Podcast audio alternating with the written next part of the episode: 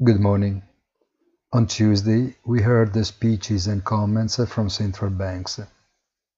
From Lagarde to Powell and many other members of both monetary policy control rooms across the Atlantic, what has been hinted at is some apprehension of the Fed about inflation that appears less temporary than expected and that could suggest anticipating the process of unwinding its securities portfolio.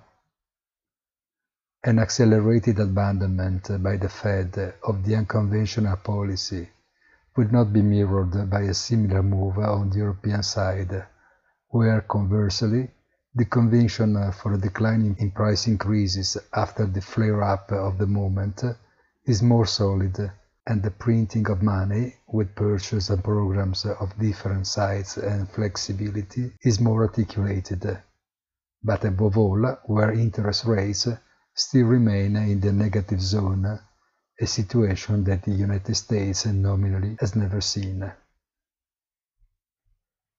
The market, already nervous about recent events, goes largely down and highlights a real phase of sell-off widened to all asset classes, that this time envisages a greater prudence to interpret the declines as greedy buying opportunities.